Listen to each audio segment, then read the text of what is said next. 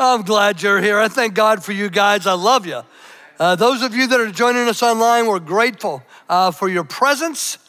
Um, I want to apologize for not coming out to greet you personally uh, during our worship because I'm mad at somebody in this room. Yeah, I think somebody gave me a cold. Yeah, I was feeling bad uh, last Monday. Go to the doctor, they test me for COVID. No, you don't have COVID. Test me for strep. No, you don't have strep. The doctor sits down with me, says, Look, Grandpa, it's a cold. Suck it up. And you know what I figured out? Jake's got the same thing. Jake gave me the cold. Yeah, he's out of the will. Um, but I didn't want to give it to you. I'm glad uh, that you're here. Um, if you're here for the first time, man, we are delighted that God has brought you. We believe that He arranged this moment. And not just for those that are here for the first time, arrange this moment for you. But for everyone here, we want you to know something about our church. It's important to us that you know here at Central that it's okay not to be okay. I mean, I'm a mess. I got a lot of messy stuff going on in my life. The people around you, they're a mess. They got mess in their life. We're just here to get our messes closer to Jesus. So, let me start this way. What, what is your favorite thing to do on the weekend? Maybe you work all week, you're busy, but you can't wait to do this one thing on the weekend. Church, okay, cool, baby. Um, but well, for Jake and I, it's when people come forward at the end of our talk to surrender their lives with, to Jesus and join him fully in his death, burial, and resurrection through baptism. And it happened last night. A grandma and her adult daughter and the adult daughter's son all were baptized together at the same time. Man, that made our weekend. Yeah, praise the Lord. But a close, close second to that is when people come forward at the end of our talk to receive prayer. We believe that prayer changes our lives, changes the landscape of our lives, recalibrates our hearts, realigns our hearts to be more like Jesus. And uh, I noticed something uh, maybe about six months ago uh, about the people that I was praying with in this room that the number one request for prayer was about relationships. They were having struggles in their relationships, in their parenting, in their marriage. And so we would pray. But then, maybe really, really close second to relationships was finances. And then, right there in the mix was emotions. People praying for their uh, emotional well being. And so I just decided um, that we would do three sets of messages on those issues. We wanted to help you. And so we did this coming out of Easter. We did five weeks on relationships. And then we've just ended a brief series on financial effectiveness. And today we launch a new series, Emotions. Do you know the source, the number one source of emotional pain in our culture today? It's anxiety. The number one health issue for women in the US is anxiety. The number two health issue for men in America is anxiety. Number one for men, number one health issue, addiction. But I think anxiety would be number one. It's just that men are trying to medicate their anxiety with drugs and alcohol. The number one health issue for teenagers today is anxiety. And man, not just with this message, this message is so timely because anxiety has become epidemic in our culture. But I'm hoping that you'll be able to write a new chapter in your life because of this series. A chapter where you're more free of anger, where you're more free of anxiety, where now peace and hope and joy become the dominant features of your life. Anxiety is a super real struggle. And I, I mentioned women in America and men in America, kids in America. Do you know the country that is subject to the most, the highest levels of anxiety in the world, the country? Might think Russia. Nope. China. Nope. It's the US. We win the gold medal for anxiety. And it seems like it's at a time when we have less reason to be anxious. I mean, our country is very prosperous. We, we are safer than we've ever been. I mean, parents today make their kids wear helmets when they ride their bikes. How many of you wore a helmet when you were a kid and rode your bike? I mean, you're way younger than me if that's the case. I mean, when I was a kid, there were no car seats for children. We didn't wear seat belts. We were going to the ice cream stand. We all piled into the back of somebody's pickup truck and hung our legs over the sides. If I did that today with kids, I'd be arrested. So, why, in an era when there's less reason for anxiety, is there so much anxiety? Let me give you four quick reasons. Here's number one we are less connected to God in our homes, in our schools, at our workplace. And I tell you, less connection to God means accelerating anxiety. More of God in our homes, in our schools, in our workplace, more of God means more joy, more hope, more peace, more love. Number two, we are less connected to each other.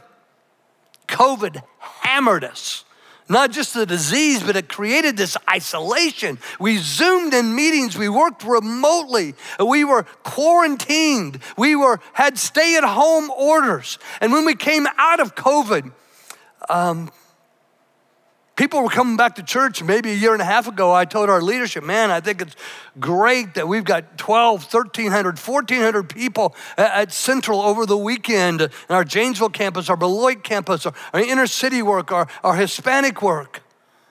But all these hundreds and hundreds of people coming are so disconnected from each other.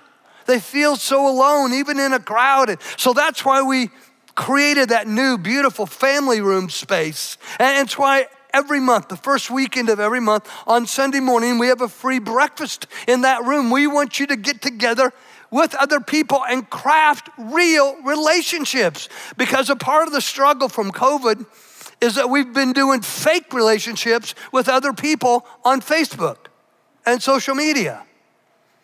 That's the number three reason for anxiety in the US. We are too connected to the news and social media. If you know me well, you know that in the fall of 2020, I was having high anxiety and I stopped watching the news. Nearly three years later, I still don't watch the news. Not only has my anxiety, not only has my anxiety decreased, my IQ is through the roof. Yeah, I got smarter not watching the news. But psychologists tell us today this number one health issue among women, men, and teenagers is directly related to being on social media. And I know some of you are freaking out right now. I mean, my suggestion is I've taken extended times away from social media. And maybe you're on Twitter and Facebook and Instagram and Snapchat but I'm telling you, if you're having anxiety, that's something you just got to jettison from your life. And I know some of you are just making up excuses in your brain now why social media is essential to your life. You couldn't live without it. I had someone I loved one time, they drove to work and had forgotten their phone halfway to work, half hour to work, they're halfway. Guess what they do? Yeah. It's like we can't live without it even though it's creating anxiety. We make excuses for why we need it. And that's the fourth reason for anxiety today. Our anxiety levels are, uh, uh, uh, excuse me, our anxiety equals the amount of excuses that we make. If we are unwilling to change, I'm going to keep watching the news no matter what pastor says. Well, go ahead, I don't care. That was for me. I'm going to stay on social media no matter what. If you're unwilling to change how you think and your patterns of thought, you will stay stuck in the anxiety. We make excuses that keep us stuck. And well, what is anxiety really? Let's get to that. Let me answer that question by asking another question. What's the difference between fear and anxiety? Two different animals, fear and anxiety. Fear, you, you see, in fear, you see and you react, you move. My Debbie sees a spider, ah! She screams. Me, I see a snake, I run. Chicago Bears see Aaron Rodgers, they scream and run. But here's the truth about fear. I mean, fear is a good thing. Fear is healthy. Fear keeps us safe. We see the danger, we get away. And fear is temporary. You see those flashing lights on a cop car behind you going down the, the, highway, and your heart starts pumping 90 miles an hour. But when the police officer passes you to get somebody else, all of a sudden you're just like, oh, thank you, Jesus. Fear is temporary. It la- in fact, it lasts about 40 seconds. It'll hit you like a wave when you see the snake. But once you get away from the snake, 40 seconds later, you're all good. Now, anxiety is like an ugly, awful, uninvited guest who moves into your home without your permission, takes up residence, and will not leave, and just kills you in the process. Anxiety, different than fear, anxiety just imagines the threat. There's no spider, there's no snake. I wish there wasn't an Aaron Rodgers. But you imagine, you manufacture in your mind the danger, and then it paralyzes you. You can tell if you're creating your anxiety for yourself by the number of times during the day or when you're under pressure that you ask the question, What if? What if my kids, my, my baby doesn't even have teeth? But what if when they grow in they're crooked? What if I can't afford braces? What if nobody will marry them? What if I don't get grandchildren? What if, what if, what if? You create anxiety for yourself by asking the question, what if? You are manufacturing worst case scenarios that don't even exist and 95% of the time will never exist. But you create the anxiety by asking, what if? Better to trans- transition away from what if anxiety to who is peace. Who is? Will take you to hope. Who is? Will take you to joy. Who is? Will take you to greater levels of love. Now, before I tell you the profound and powerful effect of asking who is on an ongoing basis, I want us just to take a deep breath, okay? I know talking about anxiety at church just makes you anxious. So let's breathe in, breathe out. Because I'm going to say something real. If you're feeling anxious right now, you're human. Don't let anybody guilt you ever about your anxiety. We all struggle with anxiety. If you feel anxious, if you're going through anxiety, as I have, you're a normal person. Jesus, our Jesus went through severe levels of anxiety. He said, I'm about to die from this anxiety. And if we follow Jesus, we're probably going to follow him into anxiety. But Jesus, Jesus never asked what if. Jesus didn't get stuck in the anxiety. He got free of the anxiety by always asking, Who is? Who is? Who is? That's what transition us triumphantly out of the anxiety and into peace. Who is? You see, man, I, will be a little bit more real. Sometimes anxiety is so severe that we need to be in counseling. We need to take medication. I mean, I, am a type 1 diabetic. I give myself uh, shots of insulin four times a day, every day, and will for the rest of my life. I go to a specialist on diabetes to help me navigate this disease. And I would be foolish not to. It would kill me if I didn't take the insulin. And it's equally foolish that if your anxiety has reached a certain level, that you would not be open to counseling and medication because you just want to get better. It doesn't have to last forever. Get help when you need help. Because you see, what we all want to realize is that good faith has an impact. There are spiritual implications to our anxiety. In fact, some of my greatest anxiety has come because of my greatest sins. But there are spiritual practices that we can take that can greatly diminish our anxiety and greatly increase our peace, our hope, our joy, our love. And let me just give you a few this morning. There's this guy, God is breathing on this man. His name is the Apostle Paul, wrote most of the New Testament. What you got to know about him as he writes these words, he's been arrested. It's unfair, it's unjust. He's been arrested for talking to people about Jesus. Now, you just pretend for a moment it's you. That you shared your faith with a neighbor. All of a sudden, someone comes pounding on your door. It's a police officer. He says, You're under arrest. Turns you around, handcuffs on you behind your back, takes you out, stuffs you in the cop car, takes you to jail. You don't just go to jail, you go to prison. Paul is not just unjustly arrested and in jail, he's in prison and he's on death row.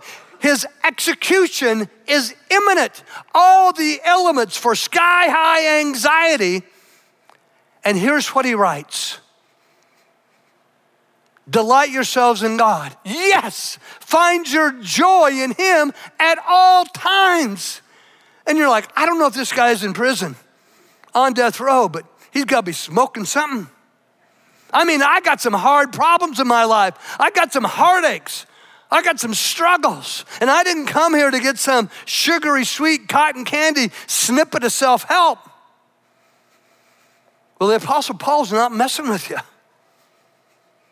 He is sitting in a situation that would create anxiety in others, and he's just saying to me and my anxiety and you and yours, delight. Here's the way out. Delight yourself. Here's the way to get free of anxiety. Delight yourself in God. Find your joy in Him at all times. At all times. When life is at its worst, delight yourself in God. What does that look like? You did it this morning. In a, in a room this size with this many people, um, there's a whole bunch of us struggling with anxiety. But you brought your anxiety to the Lord's house on the Lord's day with the Lord's people. This is how you find the Lord's peace. You did good. But you're not going to be able to be here forever. So when you go home, instead of being on Facebook, put your face in the book.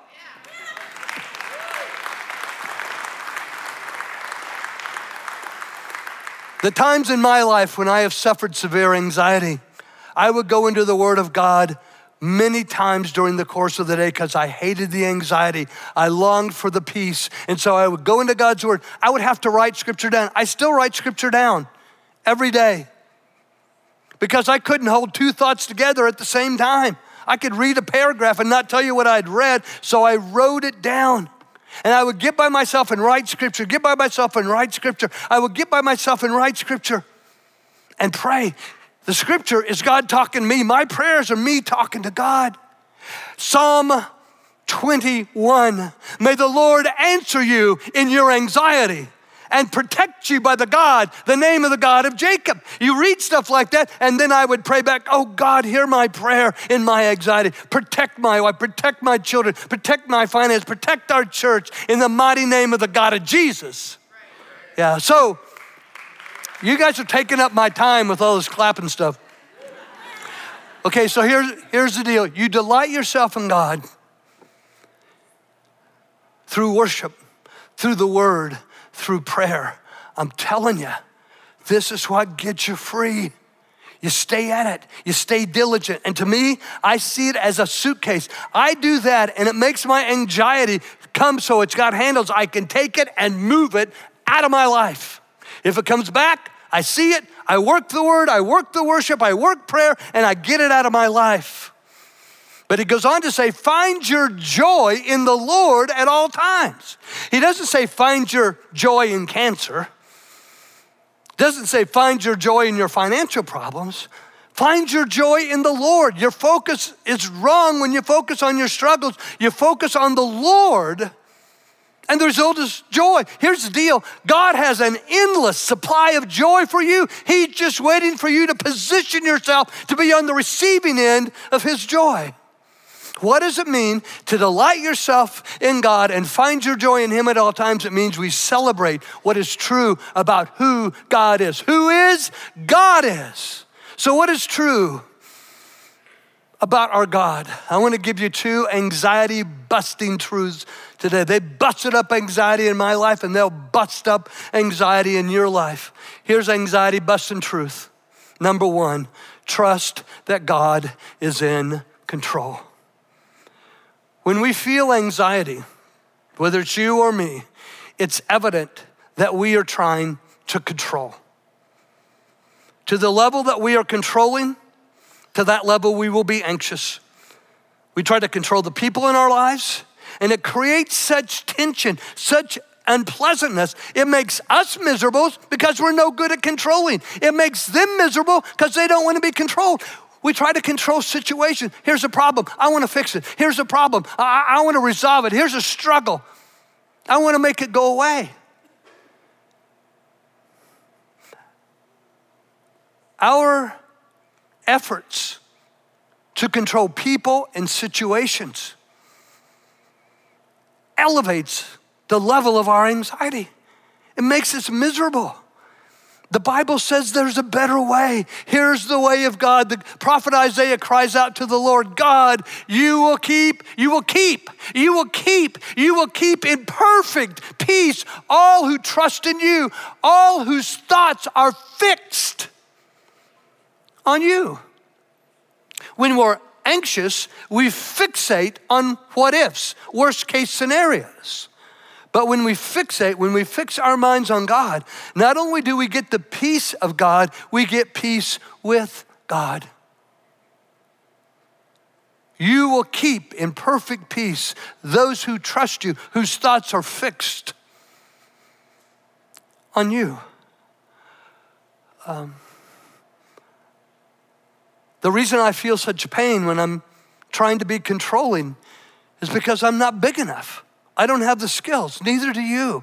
Only God. We trust that God can take care of those we love. We trust that God can take care of those that we are at odds with. We trust that God will handle the problem. We trust it, we entrust it to God. And He takes the problem, He takes the people, and gives us, gives us peace. I'm a controlling person.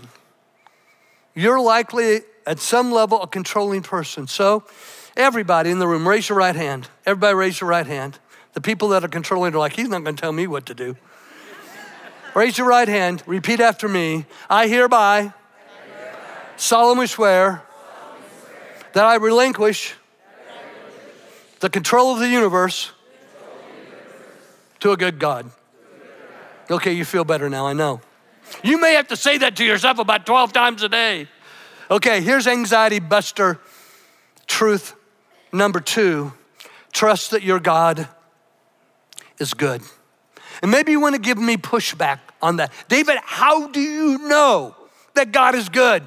I mean, look at the bad stuff in the world. Look at the bad stuff in my life. How do you how can you tell me that God is good? I'll give you the irrefutable evidence. Remember Paul? In that prison cell, death row, awaiting execution, he writes, Delight yourselves in God and find your joy in the Lord at all times. And here's the very next sentence he writes He writes, Never, never forget the nearness of your Lord. He's here with me in the prison cell. He's here with me in my cancer. He's here with me in the midst of my financial problems. He's here with me. As I struggle with my teenagers, He's here with me. As I struggle in my marriage, never forget the Lord is near. And to give you irrefutable evidence that, that this is proof that God is good, that He is near, He sent His Son Jesus to be our Savior. He sent His Son Jesus to die for our sins. He sent his son Jesus, and Jesus wanted to be so near you. I mean, God saw us with our sin mess and knew that our sins separated us from him so that he could be able to come near. He sends Jesus. Jesus willingly goes to the cross, receives the spikes into his wrist, into his ankle, the spear up into his heart. He receives it. Why? Because he wants to come near. This is the way for God to come near to you. And to validate this is absolutely true, God raised Jesus from the dead. So those candidates for baptism last night, I told them, hey, everything you've ever done wrong, it's all put on Jesus, and everything right about Jesus is put on you. Anything bad about you, anything bad you've thought, done, or said, it's all on Jesus, all on Him. He takes it on Himself, and everything good about Jesus is on you. We all have ugly, evil imperfections. But when we look to Jesus, He takes our imperfections and imputes us with the glory and beauty of His perfection. Why? Now God can come near. And when they were baptized last night, they were saying, I want to come near to God. God says, Here's Jesus dying on the cross, risen from the dead. That's the sign, proof, evidence. I want to get near to you. And they said, We want to come near to you, God. We want to join Jesus in his death, burial, and resurrection.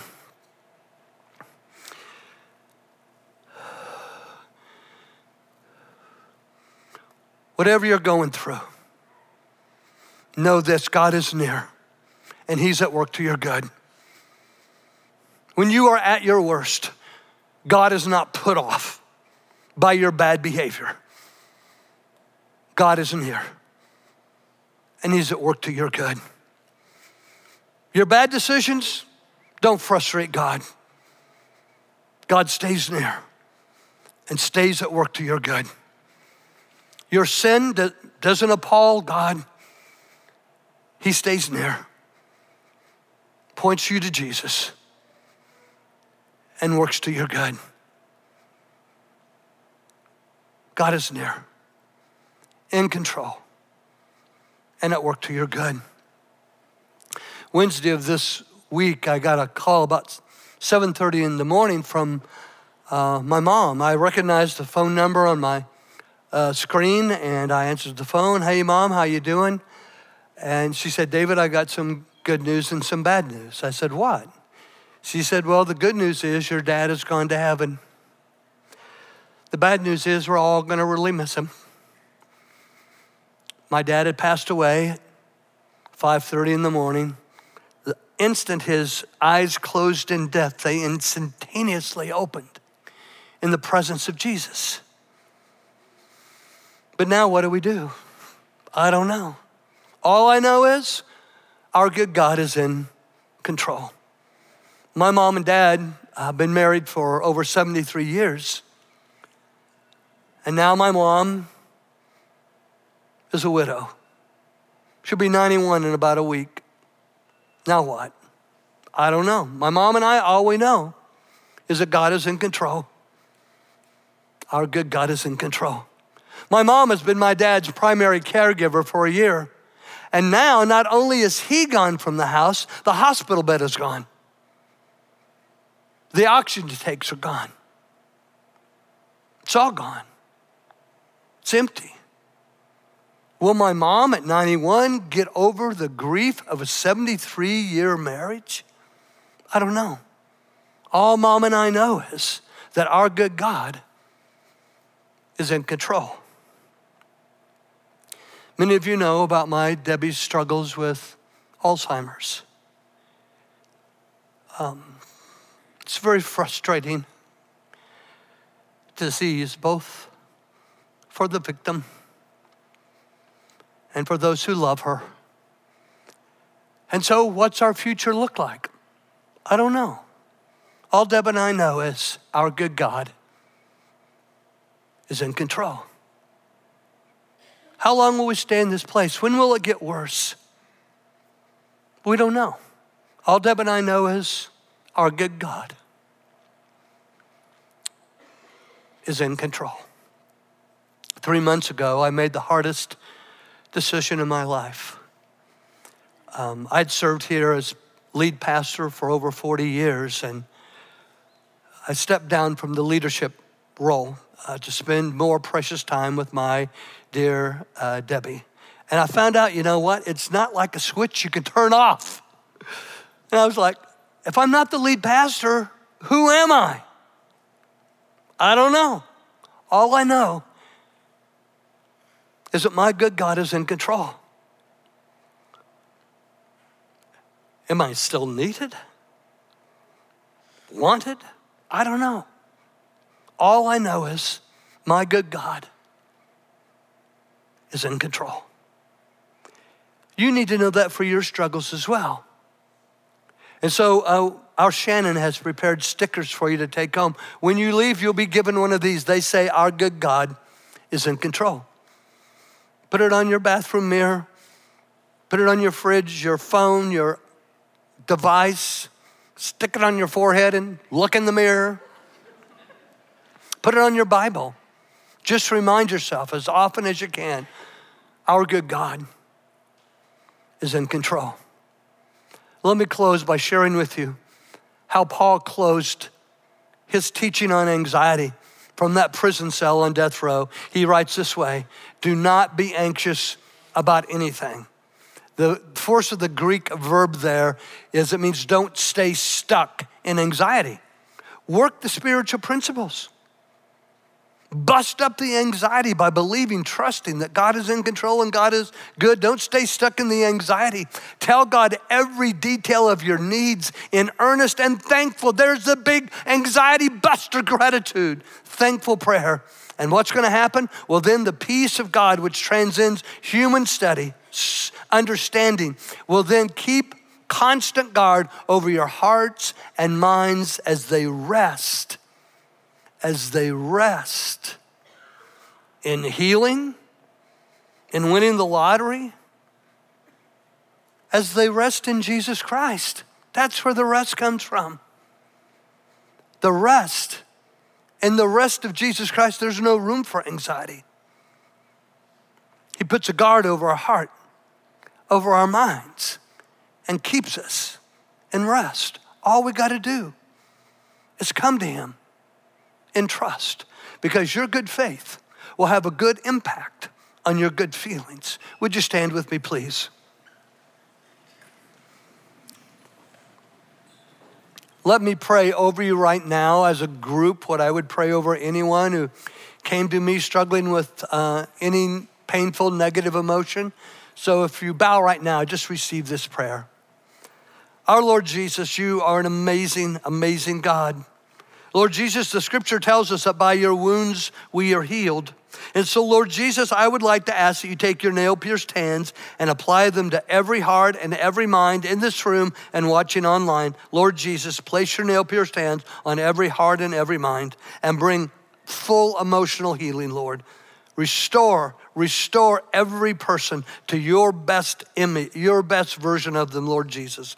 Lord Jesus, let them find rest by their good faith, by their trust. Let them find rest in you now, in Jesus' name. Amen.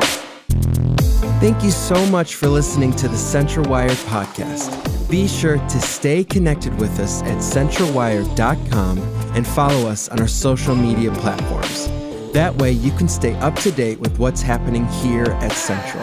And as always, have a great week.